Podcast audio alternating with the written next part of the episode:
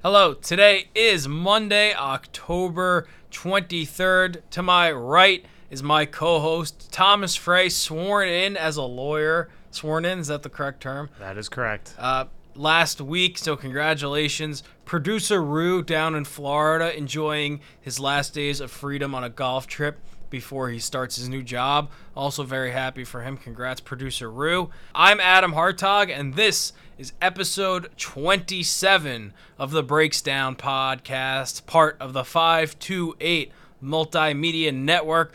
We have a fun show today. We're going to talk about college football, a brief update on some things that happened in the NBA and the MLB. We're going to do our NFL talk back to the usual uh, way we lay that out. We're going to do awards, and then we're going to do our bold predictions of the year. Of the week. Let's go.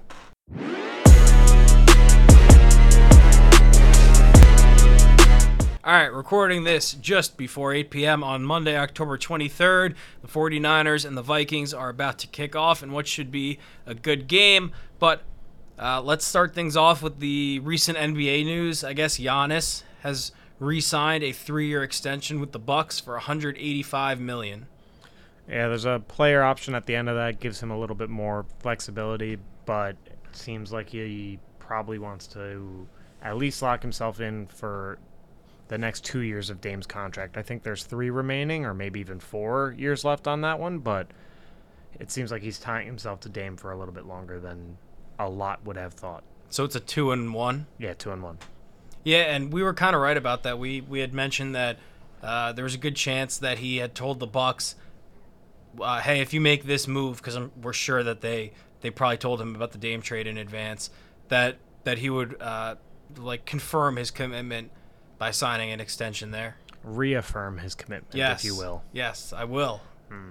But yeah, we were pretty spot on there. I, I wasn't sure if they were literal, like, hey, make this deal and I'll stay, or if it was just a, if you make this deal, I'm a lot more likely to stay. But he's staying, and I'm sure Bucks fans are thrilled. Any other teams fans who thought they had a chance at getting him, less so. And it means that their window is guaranteed to be more than one year. I guess you can't really say guaranteed with title windows, but uh, f- not not from one of those guys leaving. Yeah, expected to be more than one year. And then also the Phillies currently down five to one in Game Six to the Diamondbacks, so it looks like there's going to be a Game Seven there. Uh, I will say I am a sucker for fans singing songs, and Philly does that every postseason, and it's awesome, and it makes it makes them hard not to root for, in my book. I would have no problem with the Phillies had I not gone to school in New Jersey and I just was surrounded by so many Philadelphia fans. It it just was a lot. Like I'm sure you had no ill will towards Boston. I mean, maybe the Red Sox, but like the Patriots, you had no reason to dislike the Patriots. But being surrounded by Boston fans in that at your school, I'm sure it made you dislike them a lot more. it, it got annoying at times. My school was was less like the traditional what you think of a Boston sports fan than places like uh, BC and Northeastern. So it wasn't it wasn't as in your face, but it was. I mean, they were rattling off championships, so it was it was hard not to not to see it everywhere. T- to put it into perspective, I was rooting very hard for the Patriots over the Eagles. And th- I mean, and that has to do with not only being a Giants fan, but and just because of who I was with. Yeah, I mean, why would a Giants fan dislike the Patriots? Like they Yeah. don't lose to them in, in the playoffs. If if anything, I like the Patriots, and that's why I like Brady so much. I Yeah, have no I- reason to dislike him. I was quietly rooting for the Eagles because I was watching that the at least the first half at a bar, and I was not about to be openly rooting for Philadelphia there. Yeah, very fair. I was in the safety of my own home. Yeah, that's that's uh that would have changed things. Um, all right, would, you like to talk about the college football? I would. Cool. So, big noon, Gus Johnson and Joel Klatt on the call in the horseshoe where the number three Ohio State Buckeyes hosted and beat number seven Penn State 20 to 12. And Ohio State has become exactly who Lou Holtz said they could not be, which is kind of hysterical and, and a fun turn of events. Really funny just because of how much of a storyline that was at the time, you know? Yeah, But uh, I won some money on this game. I took Ohio State in the under, nice. so that was exciting. I had Penn State. Oh, Yeah. Happens. Yeah. I, I usually don't bet games like this because I just want to enjoy them, and I regret not doing that. I knew I wasn't going to be able to watch all of it. So for some reason I I like betting games that I'm not going to be able to watch. Because you don't have to just sit there and stress over it. Yeah. See, that's the thing. Like I, I don't bet as much as I used to because I am so overcome with joy just being able to experience these games that I don't need the additional like stimulus that I used to. It's like the logic behind people not betting their own teams.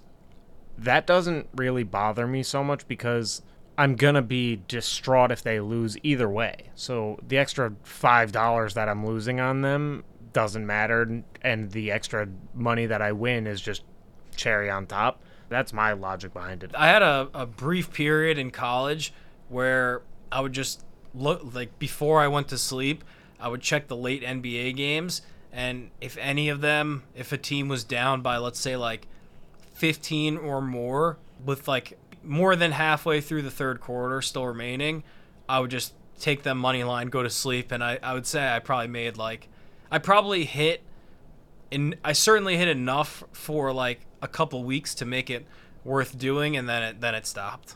If a good team is down, no, as long as there's enough time left in the game, it's almost always a smart bet.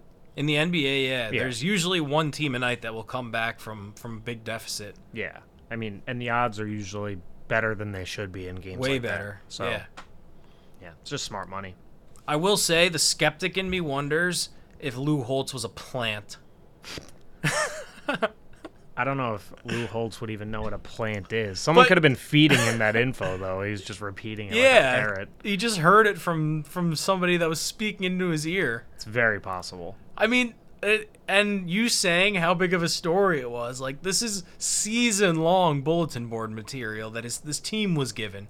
Uh, The Ohio State college football coaches dream of bulletin board material opportunities like this.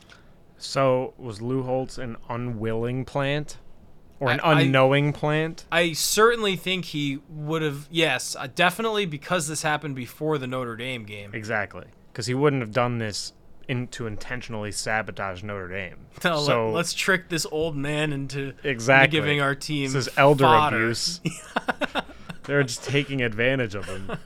It's certainly certainly questionable ethical behavior if Yeah. this is how what happened. Assu- no, assuming this is what happened, because Yes, it's most yes. likely that it did.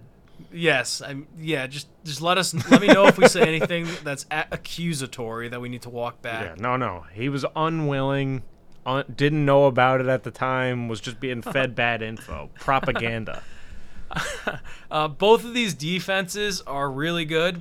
We knew that they were both ranked in the top ten points per game coming into this. Both quarterbacks really struggled, but the difference here is that one threw to Marvin Harrison Jr., which which helps a ton.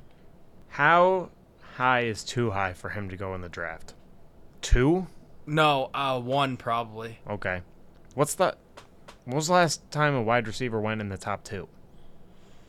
Keyshawn Johnson's the only one I can think of, but I'm He went sure there must have been there. Yeah, that's he's the only one I can think of, but there must have been one since. I think uh, Megatron was 07. He went second overall. Okay, which checks out.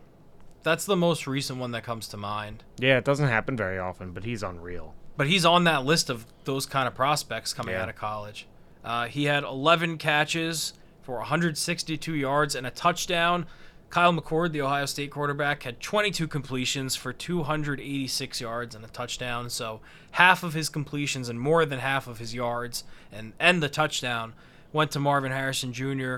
Drew Allar really struggled in this one, 18 for 42 for 191 yards and a garbage time touchdown. I honestly don't know how good he is because I've seen his high school tape. He seems awesome. Mm-hmm. Everyone is telling me he's awesome. He's looked really good at times. But either he's not good against good teams or they're just that offense is a jumbled mess that has never had a quarterback this good and has no idea to use him. What year is he? He's a true sophomore. Okay, so he's still got another year to figure it out. He could still be really good. That's definitely an, a very ugly stat line, and it definitely raises eyebrows, especially in a huge game like that, looking that bad. But he's been good otherwise, and like you said, the tape seems to favor him. So I guess time will tell. But He did look shook, which is never good. no, it's no, no. Usually red flag. Kind of a fun story here that I don't remember if I said on last week's podcast. He was the best quarterback in Ohio State high school history, which is a good, fertile recruiting ground. Ohio State had Quinn Ewers at the time, so they didn't pursue him. When Quinn Ewers decided to transfer to Texas, Allar was already a hard commit to Penn State, so then they ended up going for Kyle McCord, who's from Pennsylvania. You didn't mention that last episode. That is fun. Yeah, I like that. me too. Both teams averaged less than two yards per rush, so the run game was non existent. This was a total defensive showdown. Ohio State takes the first win in the Big Ten race, and if Penn State beats Michigan and Michigan beats Ohio State, Penn State wins the division, which seems wrong because this was the first test of those three teams, and it was a pretty handed Ohio State win. And Urban Meyer was on Fox Game Day before, and he predicted 20 to 14. And if, I, if Penn State had gotten the two point conversion that they missed, coach would have been would have hit the nail on the head. Or what did what is that other saying? Uh, put the pin the tail on the donkey. pin the tail on the top, pin the Yeah. tailed. yeah, pin the tail on the donkey. We can cut that if you want to be the first one to debut. No, that. it's okay. I totally forgot that that was a thing I said earlier. Um, how many over under lap dances Urban Meyer received in his return? Well, yeah. So this this is in Columbus, so this is right near the bar that he owns. Yeah. So I'm gonna go with What's the line? I'm gonna go with two and a half. Okay. And speaking of lap dances, did you see that Blueface the rapper? Yes, I did. Yeah. That's just just bad. Yeah, just bad. Never gonna be welcomed back. I mean, what are we doing here? At an NFL game, there's kids around. It's like when Lizzo showed up to the Lakers game in assless pants. It's just like, what are we? What's going on here? You go, you bring your kids to to see some football or some basketball. They don't need to see asses shaking all the time. No, I got nieces not. and nephews. Like, I'm more sympathetic to that. It's that's messed up. I yeah, I actually can't believe they didn't like go in there and, and give him the boot. I'm, I'm guessing they didn't know. They had to have known. No, I- maybe I've- they must not have. I Or- feel like they they like even if th- this day and age that goes viral like probably f- second quarter. I'm guessing there needs to be since he's a uh, not he's relatively famous. I was I was gonna say a celebrity, but he's not a celebrity. He's relatively famous. Someone higher up needs to make that call to kick him out, and maybe it just didn't get to them until time, and that would be the only explanation I could get. Time ran out. Yeah, or until he had already stopped or something. I don't know. Yeah. Well, that's the the Penn State Ohio State Yeah, summary. blue blue face and Lizzo's asses. Here we go. Blue face took the L and the the blue, the Nittany Lions took the L. The Blue Lions. Well, that, yeah. I thought that's where you were gonna go with I, it. it kind of it was, but because Nittany's a sh- Nit Nittany is a shade of blue, oh, I think. I have no idea. I have never even once considered that Nittany is a strange word. Mm, nope, made it up. What is it? Single mountain. What? I don't. I you know One should've- mountain? Should have spent more than one second looking at that. I No, guess. that's you know that's fine. I mean that makes no sense, but Ah, there was something in there that I wanted to mention. We would circle back to, but anyway. Uh, all right. Oh yes. Mm, nope. okay. it will come back to me because we're getting to this game and it had something to do with that. Anyway, Okay. Uh, number 14, Utah beat number 18 USC 34 to 32.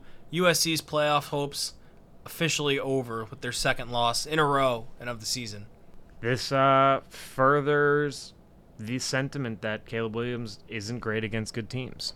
Yeah, I, and Utah specifically, this is this is as serious of a number having that exists in sports. This is on par with the Yankees and the Twins in the playoffs. TCNJ women's tennis versus the rest of the NJAC from 1982 on.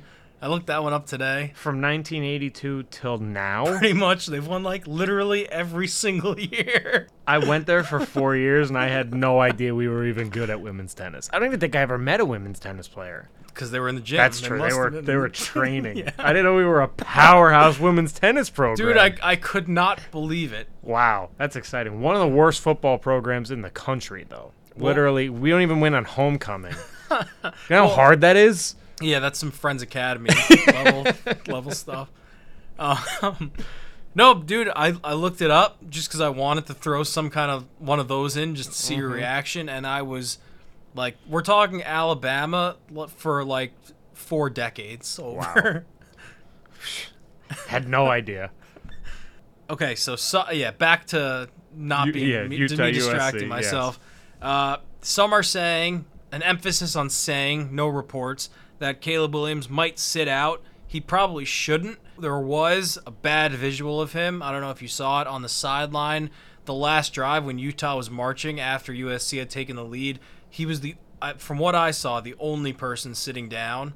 Everyone else was like standing up, watching the defense try to make us get a stop. Bad visual. It's a bad look, bad optics. I'm sure there's some explanation of it, or There could be a wide pan where there's eight guys sitting a little further that I haven't seen. or like him staying focused in the event he needs to go back out there, or guy, I don't know. You know, there's there's Wasn't talking to a coach or anything though. Yeah, you're right. It's a bad look. I don't know if that leads to him sitting out.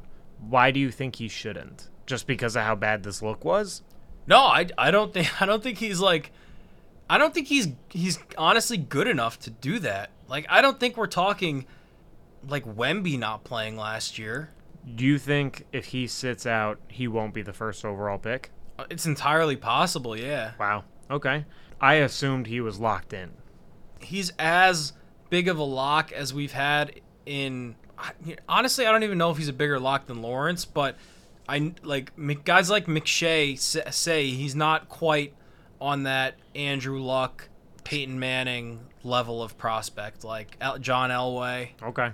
I just assumed he was. The way everyone talks about him, and just he's so talented. But Oh yeah, and and he's like he probably is the closest we've seen to Mahomes, which Yeah.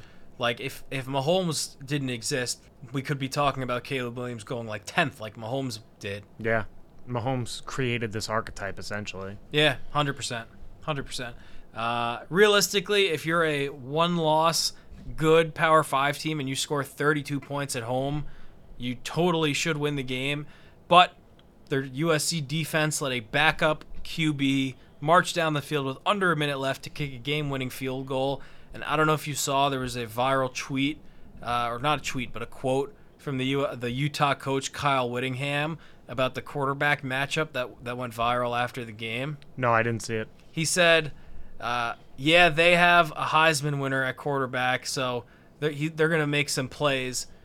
But we have a pig farmer at quarterback, and we're, we're real proud of him too. That's good. I wonder if that was on the spot or if he'd been saving that one up. Uh, even if he had been saving that one up, I'm It's totally still cool good. with it. It's still Yeah, good. It is. Uh, I, I guess we have to stop being surprised when a Lincoln Riley USC team loses a game like this. Yeah, we talked at length about his issues defensively. It's just, and they're not going to be fixed this year. It's something that needs like major addressing, and if it's not, any expectation of USC succeeding next year should be gone. And it never happened much. at Oklahoma. No. So, And certainly with them going to the Big Ten, it's it's going to be more of a pressing issue. yeah, if there's no like, there will need to be. I don't know what their recruiting class looks like, but they're they either need to have one of the best defensive classes in the country or need to bring in a new DC and overhaul that system because And attack the transfer mark portal. Yeah. Mar- not market. transfer market. Yeah. Soccer. Start buying players from other colleges. that would, yeah, that would be the NCAA must would have burned to the ground before that happened. yeah, Deion would have tried it already. Uh, and then for Utah, uh, one they with one loss, their goal is still win the win the conference and uh, hopefully make the playoff. I've been saying Utah's is very sneaky, and they've been doing all this with a, like you said, a backup quarterback. Yeah, It's- well, this, actually, yeah. The other thing, this is what that was his last moments as a backup. Because right after the game, he got named the starter because Cam Rising's out for the year. Wow, really? I didn't know that. Yeah, which I don't know what's gonna happen next year. I assume if Cam Rising comes back, he's the starter again. I saw your note last moment as a as a backup quarterback, and in my head it was last moment as a starter because I thought Cam Rising was coming back next week. That's that's disappointing. Yeah, weird time for the coach to say that. A Friday, like Saturday night after a win like this. Maybe just wait till Sunday morning. Let your fans en- like enjoy the rest of their night. Yeah, it's a weird weird moment. I mean, after a massive win, drop that bomb, but multiple times I've said Utah's really good and just wait till Cam Rising gets back. I'm I'm pretty bummed. I was kind of invested. I'm they're still they're still vi- like totally alive. Yeah, I know. It's just like this guy's not as good. It's not as good, but Cam Rising was a backup too, at one point. Yeah, that's fair, but I've seen this guy play like Yeah. the whole year. He's just he's just not True. as good. That's true. Yeah, true. um. All right. Also, uh, another game. UNC, the Tar Heels came into this ranked number ten, and they dropped one at home to unranked Virginia, which is honestly probably the worst loss of the season. So after this loss and Duke's loss, I'm assuming, was when you texted me asking if UNC and Duke are confirmed back to basketball teams, mm-hmm. basketball programs. Sorry, basketball schools. Yeah. Sorry, don't want to misquote you. and I figured out why that is. It's because basketball season's about to start. So once rumblings of basketball starts, football's over for them. So Duke and UNC are only going to be good up until basically end of October from now on. Until the Honolulu Classic. Yeah, that's where it. That's when it's The all, Maui it all Classic, I dries think, up. actually. yeah, I think it is Maui Classic, but that's that's my theory on it. So, are you saying all home field advantage gone for both programs once that happens? Yep.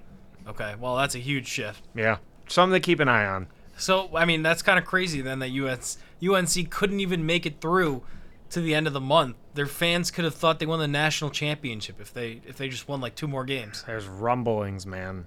There's rumblings Yeah. of basketball starting. That's They it. hear the dribbles yeah, approaching. Yeah, they're in footsteps. Um, UNC though they they just find a way. They find a way to let one loss, sorry, one win, Virginia, whose only win came against an FCS program, into their house in the last season with the best quarterback they've ever had. Uh, coming into this game, Virginia was averaging 18 points per game against Power Five competition, and UNC was allowing. Any guess? Is it is it around 18? 18.4 points per game. Wow. also against Power 5, so this was supposed to be an easy match made in heaven. UNC offense, on the other hand, came into this averaging 36.8 points per game, also against Power 5 competition. The final score of this one 31 to 27, so a big dip in production, offensive production for UNC, and way more points than Virginia usually scores. A one loss UNC still has a really good chance to get into the playoffs in my mind, just because there's a really good chance that every conference has a one loss champion. I guess the least likely is probably the SEC with Georgia. So if they win out and win the ACC, then their season's still alive. But if you're losing to Virginia like this, that's probably not going to happen. Not to get off the UNC train, but it's so interesting that Georgia could be the one unbeaten team when all year we've been talking about how they're not the Georgia of old. Yep, But happened fast. Yeah, it did. All the Especially without Bowers, they've still been steamrolling people. yeah, I guess that's what happens when you have all this parity, and it it feels like there's m- more talent in college football than ever. Is I- that? yeah, I agree with that. I, wonder why that is. I, I guess the transfer portal has something to do with it, but I think totally, yeah, because you got guys moving up from like JUCO and stuff Yeah. immediately. yeah, that makes sense. It, it definitely the product of college football this year has been pretty just amazing, for lack of a better word. It has, yeah. I'm I'm pretty I'm pretty like set in my in my thinking that it's better than the NFL. I don't know if you'll ever get me there. And by I don't know if you'll ever get me there, you'll never get me there. I know. Yeah. But I mean, you've gotten me to appreciate it, so To each their own. yeah. Uh, uh, this is one that I will not. I I'd rather get people liking hockey than college football just because they need the numbers more. You had me and our friend Bray talking about us being well, mostly I- me convincing him to go as long as as long as you paid for us to go. I will. I'll get tickets. I know, I said But it. I also heard some talk about about treason. Why? Someone was mentioning becoming an Islander fan. I thought.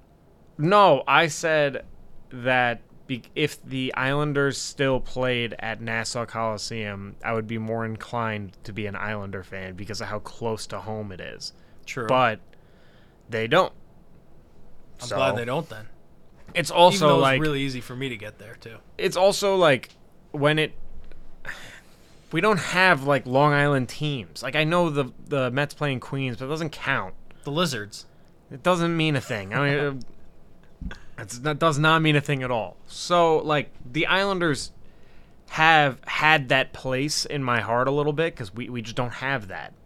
Other than what the Ducks too. Yeah. Yeah. So D with D train for a minute. He never even played. You told me. He did not play. Yeah. So Never even showed up. That's disappointing. So that's the only reason. But then they moved, so they blew it. They did blow it. And I have a Rangers hat that I think I, I stole from Perry. Nice. Yeah, 15 years ago. You can get a sweatshirt if we go. On you? No. yeah, they the probably cost a will be on fortune. they probably cost a fortune. If I have any the coupons they give for paying with a Chase card, then you can have those. Okay. But I don't think I do. uh, also, Alabama, number 11 in the country at the time of this game, beat number 17 Tennessee 34 to 20 at Bryant Denny Stadium in Tuscaloosa. So I lost money on this game. I took Alabama, but I took the under again. What was it? I don't know. I think I even bought it up to like 50 or something. Was it a 5 to 8 pick? Bets pick? No. I was just feeling myself. Oh, I got a bunch of boosts. I just logged into FanDuel and it just kept being like this boost, this boost, this boost. I got like five of them. So I just placed all these bets like Saturday morning on college football and the NFL and I lost my, my big NFL parlay last night as I I sent it in the chat. Yeah, because of the No Mostert. Mostert. Yeah. Would have been a big hit though. Yeah. Plus 9 something. Yeah. With the boost. Yeah. FanDuel's been doing it up lately. Um, Tennessee was rolling in the first half of this one. It was probably the best single half that I saw them play this season. Milton was playing awesome, and Bama was getting nothing on offense. And I- I don't know what what happened, but Nick Saban must give like the best halftime speeches of all time because this was all Crimson Tide in the second half. They kicked it off with a, a bomb touchdown from Milroe. I forgot the receiver that caught it, number 17. And then Bama outscored them 27 to nothing in the second half. There's no other explanation for it other than, I mean, halftime adjustments too. But I prefer the rah rah pep rally idea. Yeah, or it could just be Saban going in there, turning off the music if any was playing, which it probably wasn't, and just staring at everyone for 15 minutes. Like uh, in Moneyball when Billy Beane walks into the locker room and sees Jeremy Giambi dancing after a loss and tells him to get out. Yeah, Yeah, something like that. great scene. Great movie. Uh, Nick Saban should just have a guy in the locker room that's there. It's like a staff member. It's just the kick out guy. I imagine it that Nick Saban demands all music being played on a record player. That way he can just make the record scratch for more dramatic effect. That's how I, I think. It, I think it works better that way. I a hundred percent. It works better that way. Yeah. Yeah. Or a, pr- a printing press. or yeah, wait, why? Why a printing? Press? Stop the presses. okay, Like yeah. something there, just printing headlines of like, like t- Vols roll over Tide. nice. It's like stop the presses. But he has. But Saban pre-types the headlines and prints them himself. It's like, see, they're already like talking about the mm-hmm. loss. yeah, Like except you guys got to change this, or these are going out tomorrow. These are excellent motivational tactics. Some some program should hire us. A hundred percent, yeah. we could get. I think we could actually get almost any school in the country motivated to a national championship. At the very least, we would lighten the mood. I think. Yeah, sure. Yeah. Cut the tension. uh, Josh Heupel, the Tennessee coach, was asked after the game if he thought the officiating was one-sided, and he went like this. This is a big pause. Was it this big? And then he said, Does that answer your question? So he just he just like went He like just, just because like he wanted to say like yeah the officiating was Did- terrible and did you feel like it was? Uh, yeah, I mean, I certainly there were there were some some mi- things like misholds on touchdown drives. T- I think one on a touchdown pass. Uh, I saw a couple highlights on Twitter that certainly made it look from a, a post game analysis perspective like there were there were a lot of missed calls on Alabama. Okay. In the moment when you were watching, did anything egregious stand out to you? Um, I didn't see the missed hold on the penalty, uh, but so that probably would have been, sorry, the missed hold on the touchdown. So that probably would have been the, the most obvious.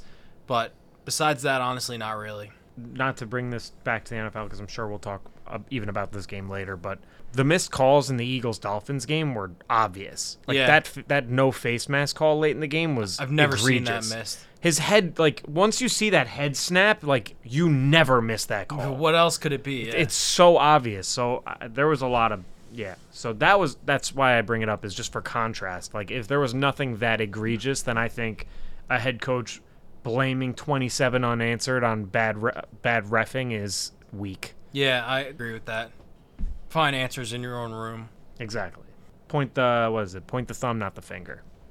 Oh, I like that. All right, anyway, Florida State beat Duke 38 to 20, and Duke football being easy to root for is a mind fuck. I love Duke basketball, always have. So they're easy to root for for me, but hearing you say that is Uh, pretty insane. No one if you either you either love Duke or you hate them. That's what I meant. I meant from like somebody who doesn't like Exactly. Duke football. Yeah. They're shockingly easy to root for. Duke basketball from the outside is notoriously not easy to root for, I which which is just what happens when you're good forever. Yeah, it's jealousy. Yeah. And Grayson Allen. Yeah, yeah. Grayson Allen was unlikable. Even by the end, I didn't. I couldn't even defend him anymore. I do like him. I do think he gets a bad rep in the NBA for some shit he does that like other players do, and but it's the type of thing where you don't get the benefit of the doubt anymore. 100%. So goes both ways. Is he on the, the Nuggets now? Suns. Oh, yeah, you're right. Wow. Yeah, Damn. he's good depth for them. Yeah. Uh, Riley Leonard, tough as nails, that high ankle sprain at the end of the end of the Notre Dame game. Was a game time decision. Widely assumed that he wouldn't play because that's crazy that he would play this fast, and he it was visibly bothering him. I couldn't imagine what he was on, but to tough it out for as long as he did is is super impressive. And their defense and run game are legit. Duke. What is the the Drake lyric? Like a sprained ankle boy ain't nothing to play with. Yeah, exactly. Drake was referring to high ankle sprains in that lyric because regular ankle sprains you can play on, but a high ankle is nothing to mess around with. We saw it. Mahomes had one in the Super Bowl. Yeah. Like you are just total a totally different player. That's why like now a high ankle if you hear about that in fantasy football that guy's going to be out unless they say unless they explicitly say it's mild that guy's out 4 to 6 weeks. Yeah. Like Saquon, it took him what a month to come back from it. Yeah, should have IR'd him. And they Yeah. were like, "Oh yeah, he'll be, he could be back this week." One week after, it's like no chance he's coming back. There's no way. Yeah, they four to six weeks. They didn't rule Fields out until like two days before the game when driving me nuts. dude. everybody knew he was going to be out. guy did, tried popping his thumb back into place. He's a quarterback. If you can't grip the literally, you you can't grip the ball, you can't play. Toughness cannot be questioned though. No, no. Same same with Riley Leonard. Yeah, Uh, Florida State in the end out talented and out healthied them. They just the talent disparity eventually catches up in a game like that. This had been a dream season for Duke though. Before then, they had game day on campus. Duke. They beat Clemson on national television. Duke. They legit had Notre Dame on the ropes. Duke. Duke. And they went into Doak Campbell and put up a real fight against FSU in an atmosphere that overwhelms most teams. You know who did that? Duke. Even though UNC blew their game, I do think Duke and UNC as football programs are trending up. Even with this loss by Duke, it's Florida State's one of the best teams in the country and has been one of the best teams in the country all year. So, putting up any semblance of a fight for a a Duke program with historically little football success is very impressive. Yeah. And for Florida State, dreams of a national championship are right on track with wins so far over LSU, Clemson, and Duke. So the goal remains the same win the conference, and you're in the playoffs. Probably. FSU's got a good chance. They're a Yeah. really good team. We could be chopping in, in late December. Man, what a dream that would be for you. Yeah, it hasn't been in that big a moment since the Braves were in the World Series. I forgot that this happened and I heard about it today. Is when the Braves won the World Series that they botched their parade. Really? And they went they did it like they hadn't won in so long in Atlanta that they messed up the route and the the vans and stuff were going like 30 miles per hour. so like half the people didn't even get to see them. Apparently it was done in like 30 minutes their whole parade. I gotta find videos of that. Yeah, I I I meant to look into it more, but it's hilarious. I was in I was in Boston for one Red Sox World Series, and I did not leave my apartment the day of the parade. I wouldn't have either. I didn't want to see anything to do with anything. I may have gone home. I wasn't I wasn't gonna do that because it was a weekday. I would have fled the state. Uh, that was more doable Yeah. than coming all the way home. That's fair. Some other teams to mention: Washington, Oklahoma, Texas, and the Oregon Ducks all struggled in close wins, but prevailed. And for most of those teams, the goal is just survive and keep surviving. So that's in the long run fine. The most surprising was Washington winning 15 to seven because of a pick six that they had in the fourth quarter. The UW powerhouse offense only putting up eight, or was it seven? Did they go for It two? was it was six at the time. They Yeah. were down seven six That's insane. with eight minutes left in the game. Yeah, that's your number one program in the country. That is, yeah. But hey, survive in advance in Yeah. in mid October against Arizona State. All right. Also, there were some big UFC actions. We got a write up from producer Rue on this. I actually caught some of them because they were during the day. On Saturday, Kamaru Usman and Alexander Volkanovski both fought this weekend and both took their fights on 10 days' notice, which is crazy because the camps leading up to these things are usually like months long. Hamzat Chimaev defeated Usman in a number one contender fight. Dana said the winner will face Sean Strickland next for the middleweight title. Anything on this this bad boy? No, I wasn't tuned into any of this at all. All right, fair enough. And then Islam Makhachev defeated Volkanovski to defend the lightweight belt. He beat him via knockout with a left kick to the head in the first round. It's Islam's second victory over Volk, who was the pound for pound number one in the world for a while, which probably closes the door for a third fight between them, which is a little unfortunate because this one happened on such short notice. But Volk handled the defeat with grace. He didn't make the excuses, even though, like I just did, they were totally there. If I was in his camp, I probably wouldn't have advised him to take the fight. I, I, I probably wouldn't have either, but uh, there's probably there was probably no stopping him. Would you like to go on the NFL? Yeah, for the meat. Yeah, the meat Brought to you by Fill in the Blank Meat Sponsor. brought to you by Five Two Eight and Meats. Doesn't exist yet, but yet yet. Five Two Eight. We have the meats. We have the meats. Might be an issue there. Yeah. um, all right. So, as usual for the NFL talk, we're gonna do one sto- each storyline, surprise, disappointment, and then a couple games to watch. I think it's my turn to go first. Go for it. So my storyline is Lamar Jackson is balling. He might win the MVP, and the Ravens are the second best team in the AFC. I thought you were gonna say in the NFL. I was about to was raising literally raised my eyebrows. I saw. Yeah. Um, no, it, in the AFC. Yesterday was Lamar's best game by EPA per dropback since 2019, which was his MVP season. On the year, he's completing 71% of his passes, which is second only to Tua.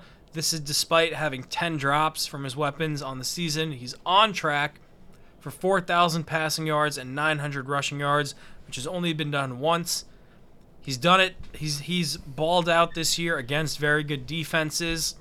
Uh, not like in 2019 when he won the MVP and the, the first game was against the tanking for Tua Dolphins. He's played Cleveland, Detroit, and Cincinnati, and in each of those games, by defensive EPA per drive, these teams all had their worst games of the year by orders of magnitude. What changed for the Ravens? Uh, partially the investment In wide receivers, they signed Odell Beckham Jr. and they drafted Zay Flowers in the first round. They also brought in Todd Monken from Georgia as OC, and they've added way more RPA RPOs than prior, as opposed to traditional read options. And then I have some more on the defense, but I don't know if there's anything you wanted to comment on about Lamar and how he's playing. So initially, when I was doing my prep for the episode, my disappointment was going to be the Lions, and then I realized in typing up of my notes that I was talking a lot more about the Ravens, so I figured I would just save some of my thoughts for you. All right.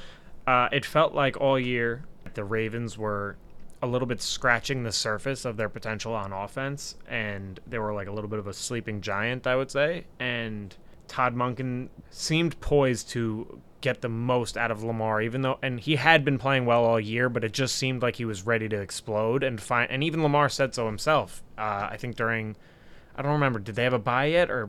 I can't. He had I'm some. sure. He had Maybe some an extended bye. yeah, he had some presser where he said like we're just ready for our our moment to to blow up. And this was that game, especially given how talented the Lions are and how good they've been all year. Uh, actually, my next note is about the defense, so I'll let you go first. All right, yeah, the defense is also like totally legitimate. Second fewest yards allowed per game in the NFL, second best pass defense in the league, the most sacks in the NFL, the least points per game allowed. Uh, and Mike Macdonald, their second year defensive coordinator, is poised to get a head coaching job after this season. So I honestly think the only team better than the Ravens in the AFC is Kansas City. I would probably agree. I think at this point, I've liked what I've seen from the Ravens, which is why, even though we got into the argument with the semantics, which is why the, it was so disappointing to me that they didn't beat the Steelers. It just that felt like their opportunity for a statement game, but now, I mean, this was an even bigger one, so it all worked out. But their defense was so good. I mean, honestly, their defense and offense were both so good in tandem. The Lions' first three drives were three and outs. By the time the Lions got the ball for the fourth time, it was 28 to nothing. like that's game over. Yeah, hundred It's percent. already game over. You've only had the ball four times. You're out of the game. It's crazy. That's yeah, that's insane. Yeah. So wild. Ravens are really, really good. Outside of the top three teams, I would say in the NFL, it's becoming more clear. It's pretty wide open otherwise. So, and I, I would put the, and I put the Ravens four, but I would put the the Ravens at the top of the pretty wide open in the AFC. I'm almost ready to put them in the, the like already penciled into the final four. I'm not ready to put them there yet. I'd I'd like to see them play some of the other elite AFC teams before I put them there. But they're close. Yeah. I will say the what could end up hurting them in the end is how good their division is because they're going to be playing physical competitive games six times a year just against those teams. Especially since the Steelers seem to have figured it out a little bit and at least I mean I it would not be surprising if the Tomlin never under 500 streak continued this year. I think it's gonna at this point. Yeah. At a time it seemed like it was a worry though. Yeah, hundred percent. Last year too. Yeah, that's true. He just always finds ways. Such a good coach. Um, is that all you got on your storyline? Yep. All right, so mine is it's a little bit wordy, but it's basically that from now on, pretty much anything that happens in the first 4 weeks of a season, just throw it out. It none of it matters. It's all it's all extended preseason. You got guys like Josh Dobbs with you and me waking up and actively questioning if they're possibly the guy. It took so much effort for me to do this that I ended up giving up on it, but I was finding like his stats from the first 4 weeks versus the last 3 uh sorry, 2 weeks. And the difference is just so stark. Like it's just unbelievable. Then the same thing with like Jordan Love. Teams like the Bengals start off 1 and 3 and look terrible. Teams like the Bucks start off 3 and 1 and you're like, "Oh, pleasant surprise. Maybe the Bucks are pretty good this year." Now the Bucks look terrible and the Bengals look good again. Now Josh Dobbs looks bad again and Jordan Love looks bad again. It's like the first 4 weeks really need to be taken with a grain of salt. Obviously there are some I don't know, there's some things to be taken from them, but for the most part it's just extended preseason, especially the first 2 weeks, but now it's almost seem, seeming like it's becoming the first 4 weeks. The biggest things now that have have been taken from the first four weeks that seem to stay are just this guy can play. Pretty much. Like you didn't know right away if like after week one if the Puka thing was real. Obviously it is. There's other I mean, you didn't know if Josh Dobbs was real. Now it's like, okay, let's Kyle it's time for Kyler to come back. We've seen enough of this guy. It's all of those narratives that are like, oh, is this happening? Is this not happening? The less likely ones are now fizzling out, and it's like, okay, these guys are who we thought they were. And small sample size be damned, we were just leaning into it because that's what you do. Even like the Giants are starting to look more like how they were supposed to. Like Bears too. the Bears too. Like they weren't supposed to be this awful albat- albatross. Yeah, Yeah. Mm-hmm. hundred percent. Okay. Is what what is an albatross? Oh no, that's that's that's that song, or is that albatross? I'd be surprised if there's one Is called Albatr- Albatross. No, it's like I'm an albatross. Something that causes great problems. Okay, sure. That's what the Bears and the Giants weren't supposed to be. They were supposed to be pretty competitive this year, and now they're at least rounding into form somewhat into more middle of the pack teams, which is, I guess, is all right. But whatever. So, welcome to the NFL season. Let me tell you, I'm really glad that Jordan Love ended up being bad I- He looked awful. Yeah, He looked really bad. against against what is Yeah. one of the worst If defenses. they ever. can't, if he can't look good against the Broncos, I don't know if he can ever look good. big big win for me. Yeah. Much needed. But see, that's the same thing. down two nothing He, genu- he genuinely looked like convincing that he he was a starting caliber quarterback those first four weeks. I never Yeah. said, I never really raised his ceiling that much. I No. never said he was going to be that good. All I said was He could he looks like a starter. He doesn't anymore. I, I mean, he's so inexperienced still that I'm not saying he's trash, but he looks trash. Well, all right. Let me ask you something. So, in in one four plays of football, people thought Zach Wilson might have learned enough from Aaron Rodgers to be a good quarterback. How come nobody? How come everybody selectively ignored the fact that with three years torn from Aaron Rodgers, nobody was like nobody was saying Jordan Love was ready to take the league by storm. Jets fans are delusional. Okay, that that is that's the reason. No, I don't know. Zach Wilson looked so awful that you had to really like not just Jet Jets fans, but you had to really delude yourself to think that he had was like good, that he could be a good quarterback all of a sudden. I know we talk about him a lot, but sometimes it feels like we're actually taking loony pills, and we're the only ones. It does. Like, like- we- we're in the Matrix, and like we took the the pills to wake up, and no one else has. Like, I, I don't know. I had to say it in the other in our chat the other day. Like, dude, you're out of your mind if you think he's actually good now. He's he's not actively bad. That's the difference. That doesn't make him good though. Yeah, It's like people like, oh, Tyrod Taylor is is a good NFL quarterback. Like, no, he's a good backup. they And- think Bagent's good. yeah, like they they played good games and they're competent. doesn't make you good. It's a difference. Yeah. Well, you know what my surprise is? I don't. It's Tyson Bagent. Oh, I do actually. All right. Has You to be. g- get into your spiel. I got I got something for you. okay, so he's the first Bears quarterback to win his first NFL start since 2004. He played, like you said last week, at D- Division Two, Shepherd University. No relation to Shea. Uh, Spelled different. He's the NCAA all-time, all-division career passing touchdown leader with 159. You mentioned that also last week. A 43 and 10 record as a starter with 17,000 passing yards. His father is Tyson Bagent, a CrossFit gym owner. So is he? What's is? Are they both Tyson Bagent? Travis. His Oh, father's okay. Travis ba- Bagent. My bad. Uh, his father nicknamed the Beast because he is a 28-time arm wrestling world champion. He's like the best lefty arm wrestling champion there is, apparently. and has won titles with both arms. oh, really? Yeah. I didn't know that. which is which is pure dominance. that's and that's like unheard of. I think. generational kind of talent. Yeah. Um, the Bears were missing Khalil Herbert, Roschon Johnson, and Nate Davis, but Bagent completed 72% of his pass attempts for 162 yards and one touchdown, while averaging an uh, a small 5.2 5.6 yards per attempt, kept plays alive with his feet. Three rushes for 24 yards, including one on third and long that kept a touchdown drive alive. He had no turnovers, which is probably the biggest thing. And the Bears were 8 of 13 on third down with him, which is a 61.5 conversion rate. On the season before the game, they were averaging 40.5% of their third down conversions, 32 of 79. And Justin Fields confirmed still the starting quarterback. He is like the total opposite of Justin Fields.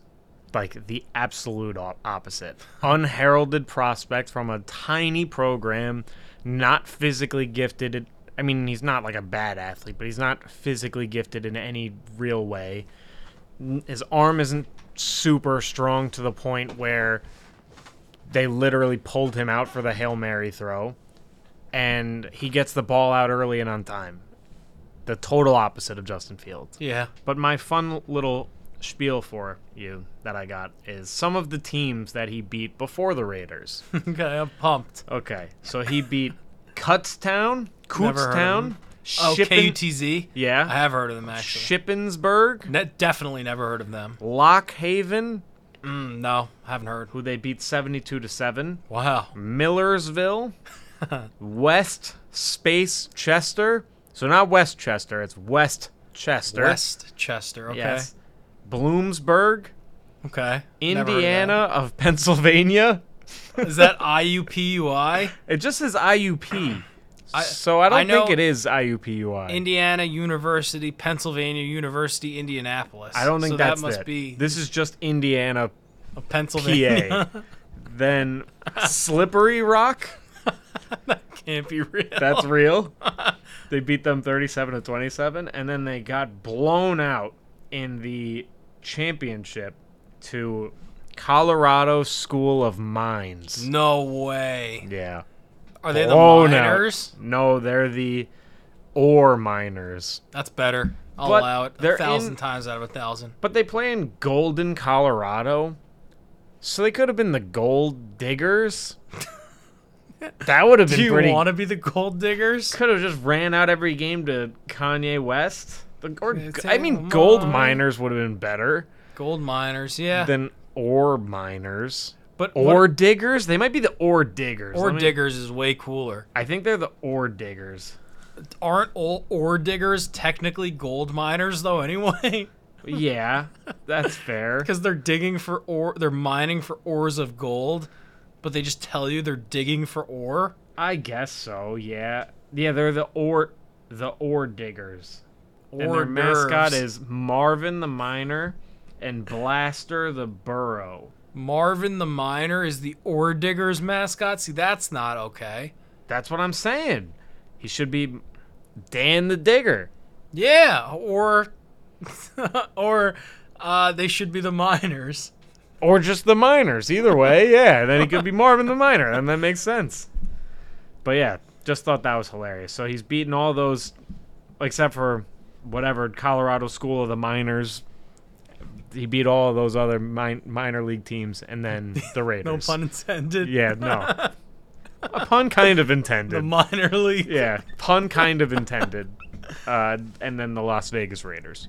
Yeah, true. Yeah, couldn't even beat Colorado School of Miners. What is the name of that school? What did I say? The- I think miners. Yeah. Yeah, Colorado. No, School of Mines. Gotcha, okay. Yeah. Yeah, that's all I got. I, I told you, man. The guy he looked like a deer in headlights. First play last, not last game, two games ago when he first came in, he threw one of those like stripped from behind kind of throws, immediate touchdown. Yeah. Tough way to make your debut. And Can't get any worse than that though. no. And then he kind of picked it up and he started completing some passes. I was like, this guy's not horrible, and he wasn't horrible. It's pretty good. Yeah. Uh, one of my buddies texted me the day of the game. He's like, "Should I pick the Raiders in my survivor pool?" And I was like, "They probably should beat the Bears, but it's up to you if you trust the Josh McDaniels coached outfit." So he's probably gonna get fired after this year. Yeah, that's on you if you're if you're relying on Josh McDaniels. You should almost never bet on them I agree. unless you're betting on them to lose. It's the Bears' first home win in I think 11 games. Did you bet them? No. A win's a win. Yeah, wins a win. Yeah. Um, my surprise is actually a bad surprise. Okay. I feel like we usually go with good surprises, but mine is Jameson Williams being such a non-factor just overall. Last year he got treated with kid gloves because he was coming off a torn ACL and only came back week 13. So like fine, whatever, you can explain it away. This year suspended for 6 games which ultimately turned into 4 games. Since he's come back, he's yet to play over 50% of the offensive snaps. Marvin Jones Jr. was away from the team this week, and you everyone thought that he would step into that role and get like way more snaps, but instead he got only 33, which was the same amount as this year's seventh round rookie Antoine Green, and only six more than Kalif Raymond. It's just like, when are you gonna give this kid a chance? And he dropped a 47 yard garbage time touchdown late in the fourth quarter, which would have helped pad his stats. But aside from his few the deep shot two games ago and this missed deep shot now, it's like I'm not going to start throwing around the B word because it's too soon for that and it's a very, very small sample size. But for a guy that they took 12th overall, the Lions seem to have like zero interest in giving him a real chance. There's a striking connection between the, the Lions taking Alabama guys 12th overall and not really working too hard to get them involved in the game plan, I guess. It's just like imagine the Lions took actual contributors with these picks. Like these are high picks. You could get like legitimate day one contributors. You knew you were getting. Did they? No, they already signed David Montgomery at this time. Like you didn't need to take Jahmyr Gibbs. They already knew they had a number one receiver in Amon Ra. Like he was awesome already at this time. You didn't need to take Jameson Williams. You could have taken real pieces, and it's like the Lions are obviously really good. Like aside from this last game, like they're a good team and they're going to be a playoff team and that's cool, but if you get you could get two really important players at 12 and after even and they just they went for like surplus players. It's weird. I don't know why they're doing that. They went for the kind of guys the Chiefs would pick. Yeah, exactly. And the Chiefs would be picking 30th or 32nd. You know, like it, it makes sense then Like to pick- take a flyer on a guy like that. Like Clyde Edwards-Helaire at the end of the second first round. Yeah. Something like that. like you take the talent because also, well, also because the Chiefs kind of needed a running back. The Lions didn't need a running back, True. or a receiver, and they had DeAndre Swift, who looks awesome. They could have just kept him. Yeah, for, for cheap. He was already signed. Yeah, so you'd have the same skill set. Who also DeAndre Swift had one of the most disgusting jukes I've ever seen last night. It was for like a eight yard game, but it was gross. You just left the guy. I think I saw the one Yeah. you're talking about. He like cut left and just the guy went. It was almost like a basketball crossover. It was like that gross. um, but yeah, that guy was making gross cuts. They could have had him and Dave has looked awesome all year and another contributor. Like yes, you can excuse their drafting because of their the success they're having and like how talented their roster is. But they have other holes that they could have done a much better job of addressing. They could have gotten someone like Christian Gonzalez who went later. Yeah.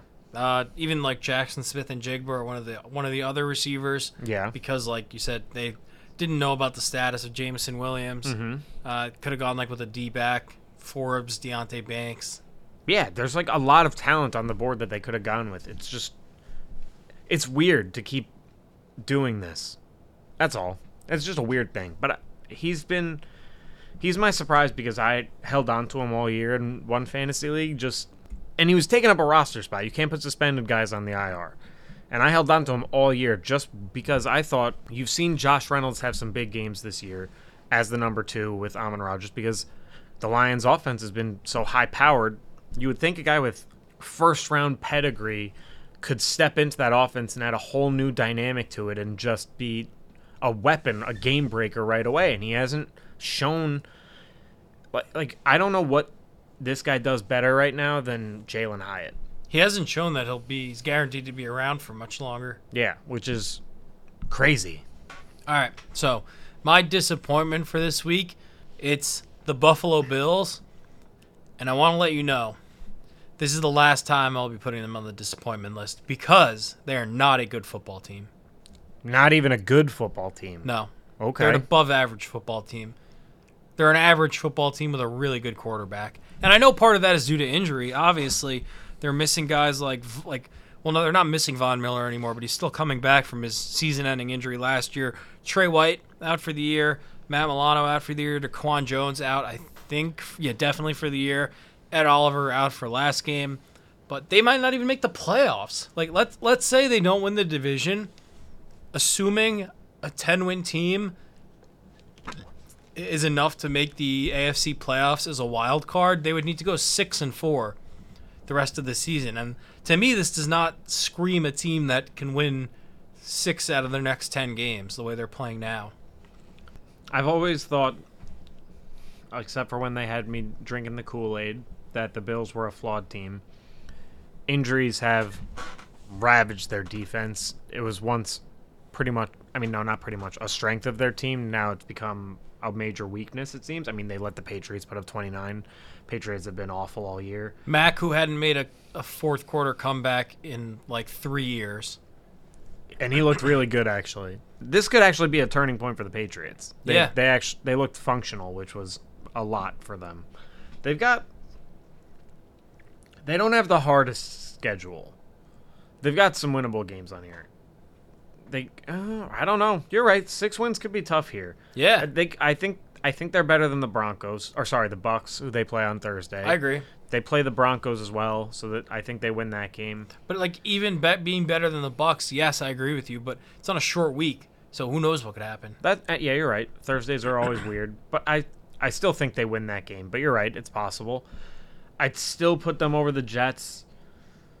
I probably would pick them over the Pats in the next one, but other than that, the teams they play, I think the Chargers are just as good as them.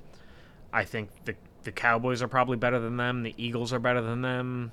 The Bengals will be a close game. Like they're It's far from a lock that they're going to make the playoffs. Is all I'm saying. No, I'm I agree. I, them winning six of those ten games, like they played a lot of really good teams. Yeah. Uh, and yesterday, the Pats came into the game averaging 12 points per game on offense, and they had scored on 18% of their drives. Josh Allen threw an interception on the very first pass attempt of the game on a sail route. He forced it. Jabrill, Jabrill Peppers made a great play, starting on Dawson Knox, then dropping back when he recognized the route that they were running because he said that they had been torched on it last year. Uh, the interception helped give New England an early 10 0 lead. So some of the problems with the Bills, they can't tackle. That was n- none more evident than on the last drive of the game when Rhamondre Stevenson broke multiple tackles on a catch and run to set up the eventual game-winning field goal. The Bills have also scored 10 points total in their last three first halves. They had called, scored a touchdown in the first half yesterday, but it was called back because of a Latavius Murray pass interference, which is just a poorly coached thing to happen. That doesn't happen to a team that's functioning well, playing well, and coached well. Aside from the drop that he had, Dawson Knox and Gabe Davis were basically invisible. Two catches for 16 yards, and that's supposed to be your number two wide receiver, and right now you're starting tight end. The pass rush was exposed by short passes. They came into the game number one in sack percentage, and they only took down Mac Jones once, and the kicker missed a couple kicks, which just adds insult to injury.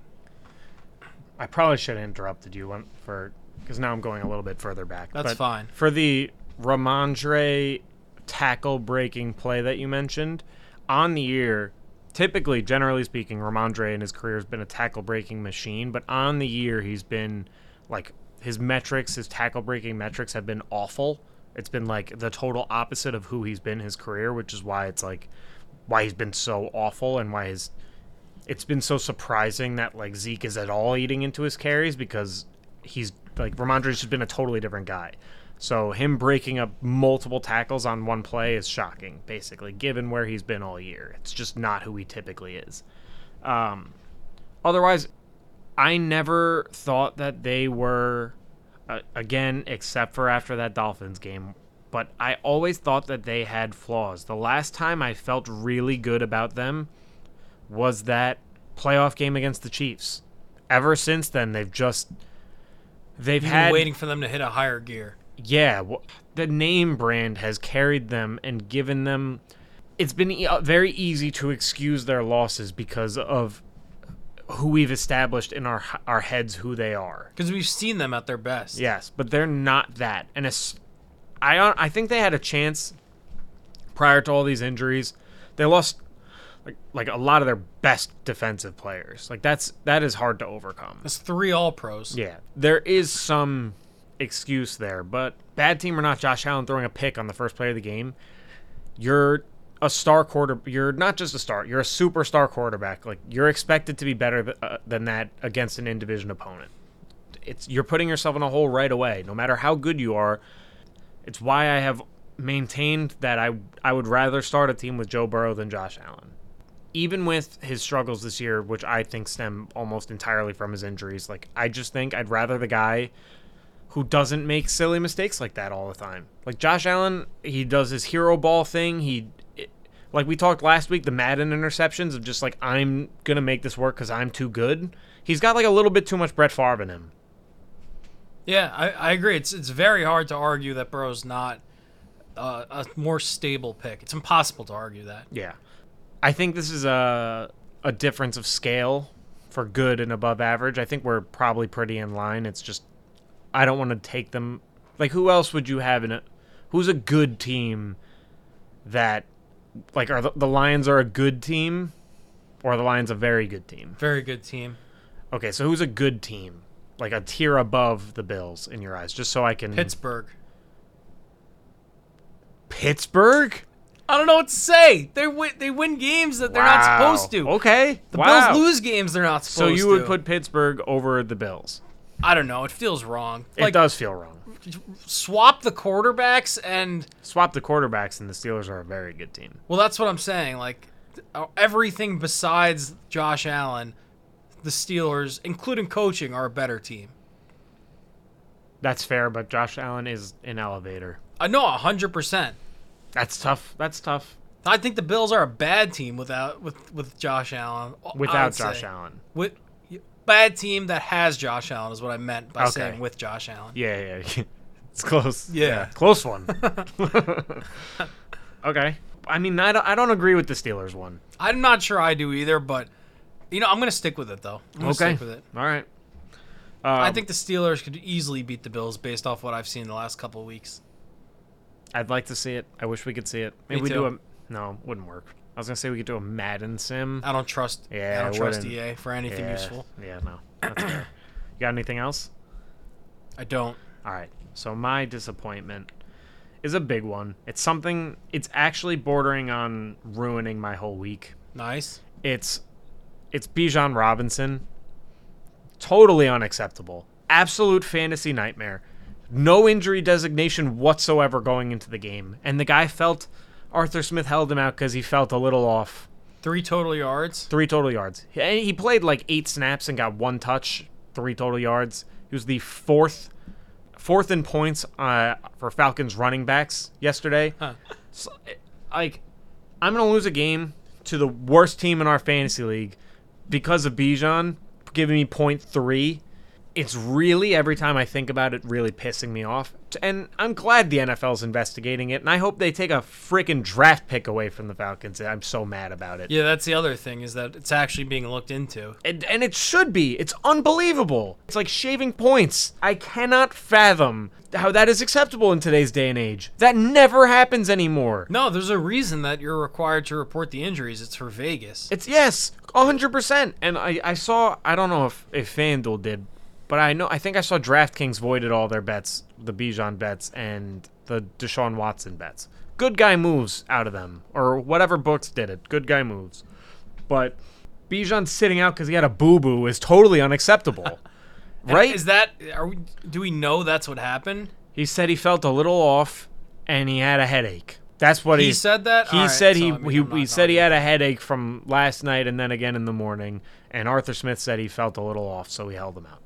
I, So I, then- I don't remember that ever happening at Texas. So then sit his ass down though. Why even dress him and play him for six snaps? Yeah, no, it's it's weird. It's so strange. Makes no sense. If it was like a migraine or something, there's no way he would have been out there. Exactly. So so if it's a if it's a really bad and also If it was really that bad, he wouldn't be giving post game press conference interviews and seeming fine. True. It's totally it's bizarre and I'm I'm upset about it, honestly. I'm going between for the what is it? The seven stages of grief? Six stages of grief? I'm going through all of them. Five. However many stages there are, I've gone through them and I'm mostly just going back and forth between anger and sadness. Are you now out on Arthur Smith? I've been out on Arthur Smith. But like enemies out. Border, maybe. I might. Yeah, I might be. The only reason I'm not is because I've never had Kyle Pitts. If I had Kyle Pitts, I would be. And Would've he's almost long, long ago enemies. he's almost there because I traded away Drake London in two leagues, who's been really good? good. Yeah, he was horrible, horrible when I had him. Maybe this is all personal. It might be. That's how it feels. It it feels like Arthur Smith with his bank account and his doing the NFL coaching thing as a hobby for funsies. Like he's just tormenting fantasy owners. like you know what? Oh, you guys think Kyle Pitts had a good rookie year? I'm gonna ruin his whole career. you guys are gonna keep getting him, and then every once in a while, I'll give you a bone. I'll throw you a bone. He'll have a big game, and then I'm gonna take it away. That's how. That's how Arthur Smith feels. And I'm gonna give him Desmond Ridder. Yeah, he's a little kid.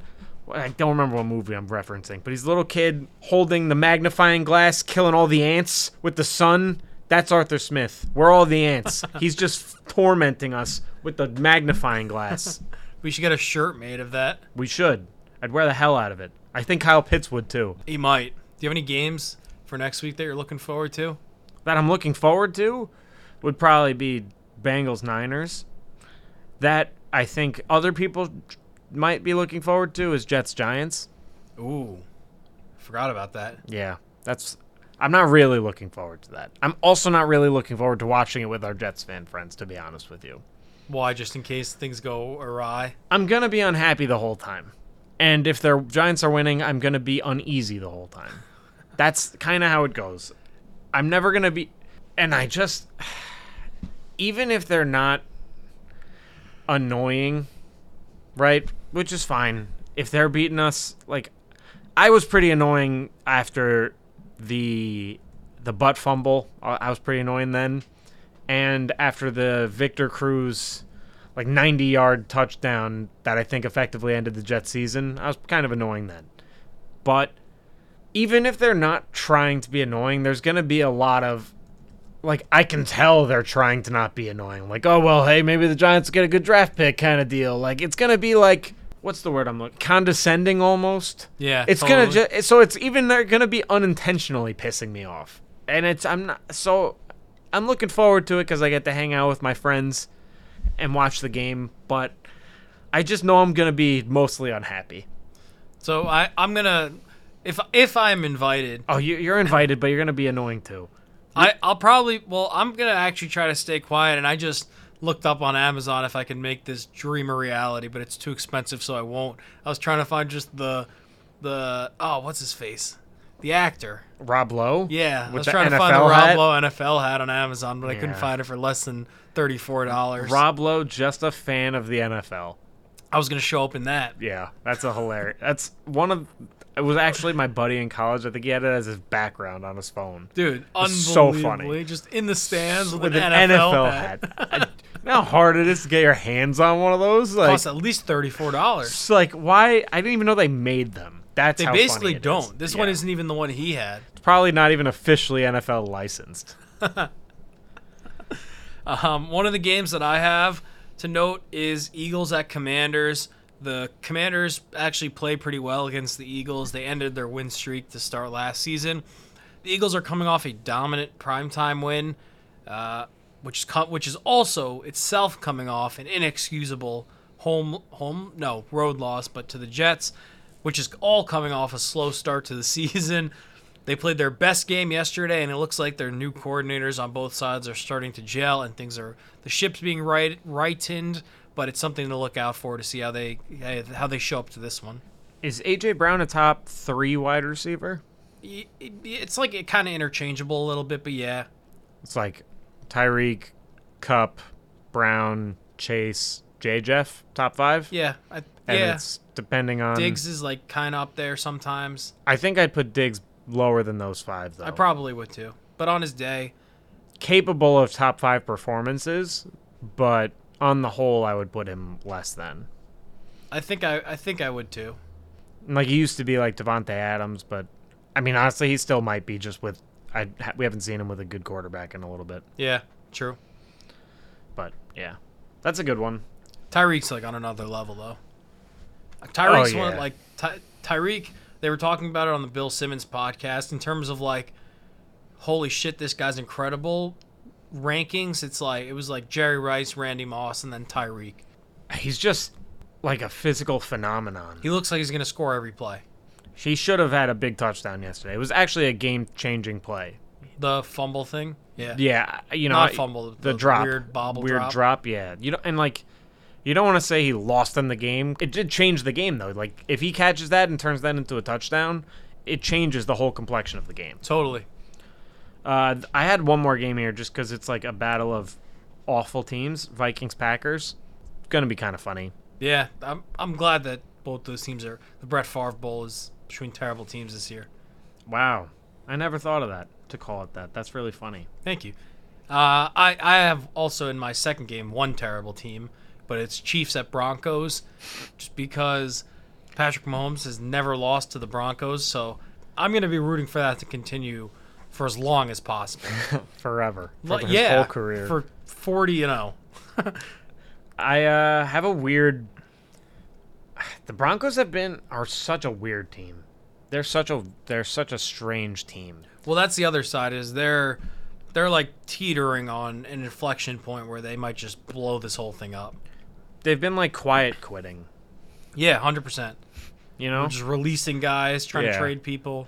they played the the Chiefs okay last time though, so it's nineteen to eight. Yeah, no, Held that, was, that was a terrible game. Awful, well, truly awful. But it'll be interesting. Like you know, the like Washington plays the Eagles well. Like maybe the Broncos just play the Chiefs well this year. Maybe. So it may not be a blowout. That's, I just want the winning streak to keep going. yeah, yeah. Me too. You want to go into awards? Yeah, let's do it. I'll start it off because you started off on the others. Yeah. All right. So my first one is this math ain't mathing award. Okay. So this is something that I want to say is like just not adding up, but it's it's obviously got to be a little more than that. It's It is. It is a little bit more than that. This one is probably the one that I said was uh my scale of one to ten is what I say seven. yeah. Yeah, it's probably the seven. Okay. Is this That's to do with numbers. Also, that's where the math comes in. High numbers. I don't know. It's Deshaun Watson, Oh, and but it's not just his contract. It's what happened in yesterday's game. That he threw five passes. One was an interception. Another one should have been an interception that was overturned, or could have been an interception. Then he gets pulled out because they thought he had a concussion. Then he clears concussion protocol. Then they don't put him back in, and they leave in PJ Walker. And after the game, it's because they were trying to protect him because his shoulder isn't healthy enough to play. But then why did he practice and play? and why is he so bad? So not only is that story not adding up, that he was effectively benched, but also the biggest investment in a player in NFL history is not paying off. So his play isn't adding up to his contract. So there's a there was double entendre a little bit. I have no reservations about saying that I I am rooting against Deshaun Watson. So I'm enjoying the fact that he's been terrible. I am rooting against him because he's pretty much confirmed bad guy, Yeah, but I have a weird soft spot for the Browns. I think because they're from your city. the land. Yeah, I have been there. Therefore, it is my city. Very nice city, actually. Big fan of the land. Would go back. can't would stop talking about it. would recommend to a friend. Haven't stopped raving about it ever since. Um, but I do have a soft spot for them because they've been so so awful for a while. So I kind of root for the underdog teams to come back and and win a little bit sometimes. And their defense is so good. Myles Garrett probably going to win Depoy, I think so.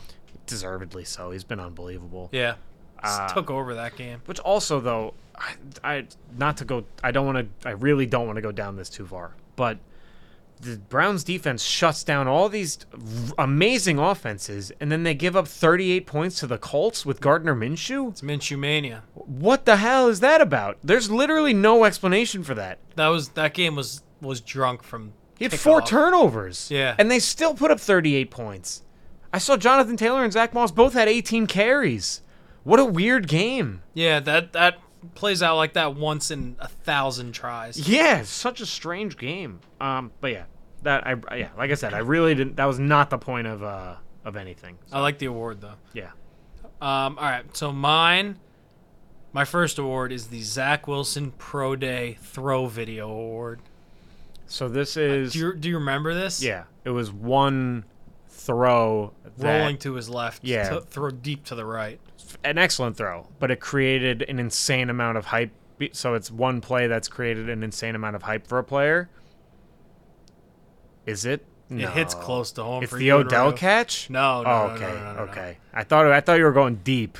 No, Okay, hits close to home. Okay, ah, hits close to home. I think it's close to home. It's, it's not a Giants thing though. Okay, one play that hits close to home. Not It is football. thing, but it is football. What is it? I It's that video of Calvin Ridley making a quick cut in Jags practice. man, did he look good? He looked so good, and then he reaffirmed my faith in him. Week one, he looked amazing. Also, I didn't get him in a single league. Oh, you didn't? No. Oh, cool. All That's right, why so it doesn't hit that the- close. No, I was wrong on the hit close to home thing then. I had all I the know- hype about him. Yeah, I know. I knew you and Rue did. Rue got him in every league. I wanted him in every league. Didn't get him in a single one. All right, so you you avoided stepping on a school of mines. Yeah.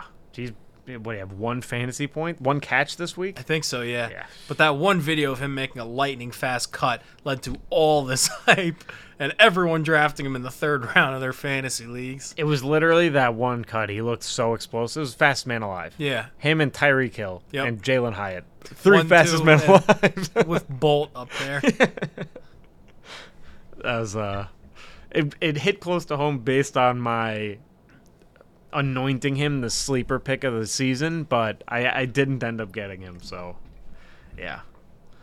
I still think he's prob- probably a decent buy low in fantasy though. You could probably get him for like nothing. In Dynasty, I agree too, yeah. Oh yeah. Um anything else? Well, it's you got your second award. No, I meant on your award. No. Okay. So this is the one bad name, but you'll like the award. So it's the Oh Brother, This Guy Stinks award. Is this going to Jordan Love? No, no, no, Damn. no. I th- you'll enjoy talking about it. You won't enjoy. It's not a, a Packers thing. Okay. Oh boy. This guy stinks. Is this going to Mm, Lincoln Riley? Right idea. It's a coach.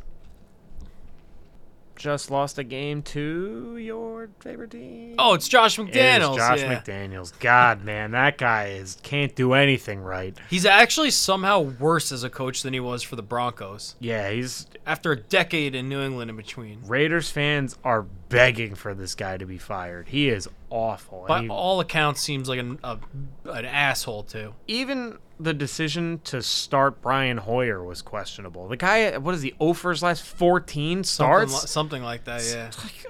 it's proven track record of being bad. Yeah. I get keeping him on your roster. I do. Fine. He's a he's got experience. That's all you can say for him. It is. It's literally all you can say for him.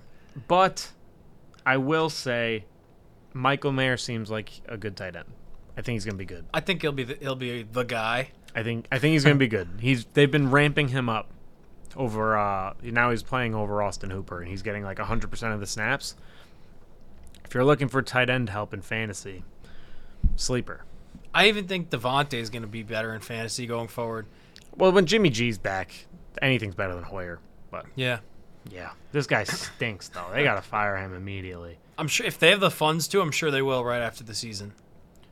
Is that like what is he broke, Mark Davis? I think I I I don't really know any anymore, but I at one time I think like all of his net worth was in the Raiders. Okay, cuz So that cash not super wealthy, but but now that they're in Vegas, that could totally not be the case anymore. Okay, but that was the second time today I've heard that they don't have the money to fire him. So I, I, that I had to ask. That was more of a Gruden thing, I think. Anyway, Okay. uh, my second award is the Lukas Graham Award. Good artist. Had a few really good songs. Seven years. That's the key to this is puzzle. Seven years. Okay. Seven years. Good song. Seven years. You've actually guessed this award already. You just don't know it. I guessed it tonight. Yes. I don't even remember what I guessed. It wasn't a guess though. It was a statement. Was it in the awards section? Yeah. Oh my goodness. I'm gonna be so mad when I don't get it now. I have no idea. What is it? The last time that Brian Hoyer Oh, won a game, No. was 2016 as the Bears backup. Damn. that is a good one. I, damn it. I sh- uh, yeah, I wasn't getting that. I tried my hardest to keep a straight face when you were mentioning How long it's been? You did a good job. Good poker. Tried to pretend like I didn't know exactly when the last time he won a game was. You played it off well. Do you know how many games it's been though? I don't. Okay. Well. Good award. Thank you. And I do have one more that I Oh yeah, your bonus award. Yeah, I got a bonus award because I, I just wanted to talk about this at some point. I have an mm. excuse to talk about it. Okay. So this one is the announcer NIL award, and you probably wouldn't get it if you didn't listen have the sound on for for this game on sat Saturday. I didn't have the sound on for this game on Okay. Saturday. So this one is going to Gus Johnson Okay. because he decided to make up a new nickname, and every single time that Marvin Harrison Jr. caught a pass, Maserati Marv, to the point where it had people speculating whether Gus Johnson was b- being paid by Maserati to to like to just keep saying this nickname Could have been. and like it was, tre- it was trending on Twitter and like all different kinds of memes. Like, you know the one where it's like someone's screenshot of their text message is like anxiety, you're not good enough, like depression, you're gonna fail. And the last one is just Maserati Gus Marv. Johnson, Maserati Marv. That's funny. That's So good. shout out Gus. Yeah. I think, I, again, I got to start keeping track of what I say on the pod and what I say to you off record. But I said 90% of Adam's thoughts are filtered through Gus Johnson's voice. It's it's kind of true, yeah. um, you ready to move on to the bold prediction of the year? Of the week. Thank you. I didn't miss it that time. No, that was important. If you had, I would have never set you up again. Which also, before we get onto that, as it stands, Niners 0, Vikings 10. What second quarter? Uh, second quarter's about to end. Oh wow. Yeah. Very bad for my fantasy chances. Moving on. Your Okay. your bold prediction. My bold prediction of the year of the week is that this is going to be the last game that Brandon Staley coaches for the San Diego Los Angelians. This upcoming game yes, against, the Bears, Against the Bears on Sunday Night Football. you think the Bears are going to upset them? Uh, not necessarily, but I think this is it's it's going to be a disapp- another disappointing performance from the Chargers. I mean, Brandon Staley should have been out of a job eight months ago. 100%. So this is he like talking actively bad, actively holding your team back. Brandon Staley's public enemy number one, other than Josh McDaniels. It's like it's like jo- it's like Josh McDaniels and Brandon Staley, then like Desmond Ritter. Some some say uh, Brandon Staley has been public enemy since PE was Jim. Eminem would say that Yes, in Berzerk specifically. I just listened to that song. really good. Yeah. Um. Okay. I hope so. Do you do you think? Yeah, they must. Which I think with a loss he's gone, and likely even with like a three point win he's probably gone. Okay. I hope so. I love Justin Herbert. I think he's amazing. I do too. I and I don't like it feels like people pile on him. I don't know why. Just because they don't win. Uh, Yeah, I know. It's just I don't know. People love to not like him and he seems by all accounts like a really nice guy and like an amazing football player who just like minds his own business and doesn't bother anybody. I don't, he's given me no reason to dislike him at any point in time. Even his funny haircut is rookie year. Yeah. Like, he's part, like a very handsome guy, made himself ugly, makes you more likable. Hundred percent. Yeah, he seems like a a reserved but very chill guy. Yeah. Uh, my bold prediction of the year of the week is that the Rams are going to upset the Cowboys this week. Ooh, I like that. Where's the game? It is at Jerry World. Wow, that would be that would be hysterical. Yeah. I just I like the Rams offense. They uh Cooper Kupp got shut down this last game, but Puka still managed to break out as he does. I just and honestly they made it work with the two running backs. I know they they lost and they didn't look amazing, but I just think the Rams are pretty good and the Cowboys defense with all with all their injuries just hasn't been as great. It seems like it could be a they could be poised for an upset coming off a bye. Dude, we said it before the season and everybody doubted us. Like Stafford and and Sean McVay, like the Rams are going to be competitive in most games they play. Yeah, and you were much more on that than I was, but so to your credit. That's but on it as a podcast. Yes. We that was our that could be our first award claimed as a podcast. well, we have it could be the first award. But obviously, we have multiple trophies from Oh, Chelsea. Yeah, yeah whatever. um, yeah. So again, kind of just a gut feeling, and also hate the Cowboys, so I'd like to see them lose.